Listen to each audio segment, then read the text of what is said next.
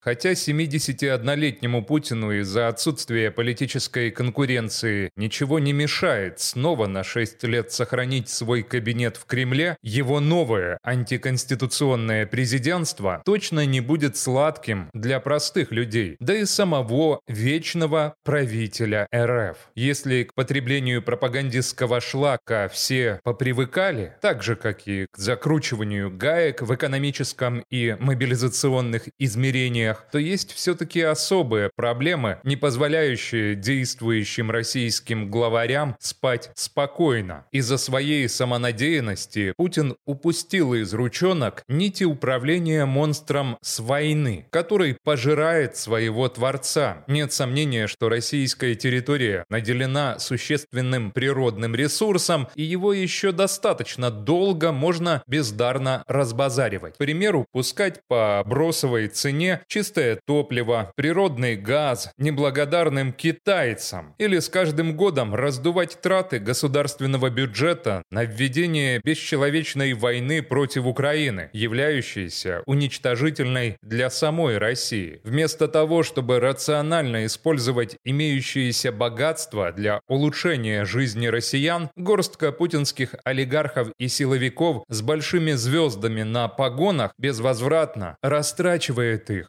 ради стратегии разрушения. Возвращаясь к событиям предвоенного 2021 года, следует вспомнить, каким амбициозным и задорным тогда был Путин. Он видел в себе новое воплощение Сталина и Наполеона, ведь его прислужники обещали, дескать, русская армия повторит подвиг дедов и дойдет до Берлина. Более того, своими энергетическими мускулами всю Европу поставят на колени. Потому с большим воодушевлением в феврале 2022 года Путин отправил свои отборные силы для завоевания Украины, которая оказалась очень легкой мишенью. Но легкая прогулка по факту переросла в ужаснейшее кровопролитие. Ведь к декабрю 2022 года планировалось полное политическое уничтожение Украины и ее инкорпорация в союзное государство, как обновленный проект СССР. СССР. Однако, заглотнув несколько частей суверенной украинской территории, военная машина имени Шойгу Герасимова начала буксовать, а с лета 2022 года и вовсе стала откатываться, застряв в трясине позиционной войны. Но по факту никакого завладения новыми территориями не произошло. Временно оккупированные части территории Донецкой, Луганской, Херсонской и Запорожской областей стали стали фронтовой зоной, рассадником импульсов хаоса, накатывающих вглубь России. Путин понял, он не может даже спокойно приехать на трофейные земли, использовать их с предвыборной целью невозможно и даже вовсе контрпродуктивно. Также не прибавляют баллы стертые с лица земли целые украинские города. Правда, нужно отдать должное российскому обывателю, которого видом руин чужой страны не прошли ошибешь. Совсем другие эмоции вызывает превращение российских городов в фронтовые зоны. Здесь особое место занимает Белгород, который с каждым днем приобретает черты терроризируемых российским оккупантом украинских населенных пунктов. Белгородские власти видят, что с каждым новым ударом по Украине с той стороны идет закономерный болезненный ответ. Никакой нормальной жизни в приграничье нет и не предвидится. Пока будет продолжаться война, пока приближенные к путинскому телу оружейные бароны набивают свои карманы, на улицах Белгорода появляются мешки с песком, бетонные укрытия от обстрелов и массовое бегство жителей в глубинные районы РФ. Только один губернатор Гладков рапортует о том, как его чиновники не крысы, не станут сидеть в подвалах, а примут бой на рабочих местах. При этом этом Путину вообще плевать на Белгород. Это лишь очередная разменная монета. Хотя если глубоко задуматься, то ведь началась военная обратка. И ничего хорошего десятки миллионов россиян от вторжения войны в их жизнь не ждет. И так еще на целые шесть лет вы точно этого хотите?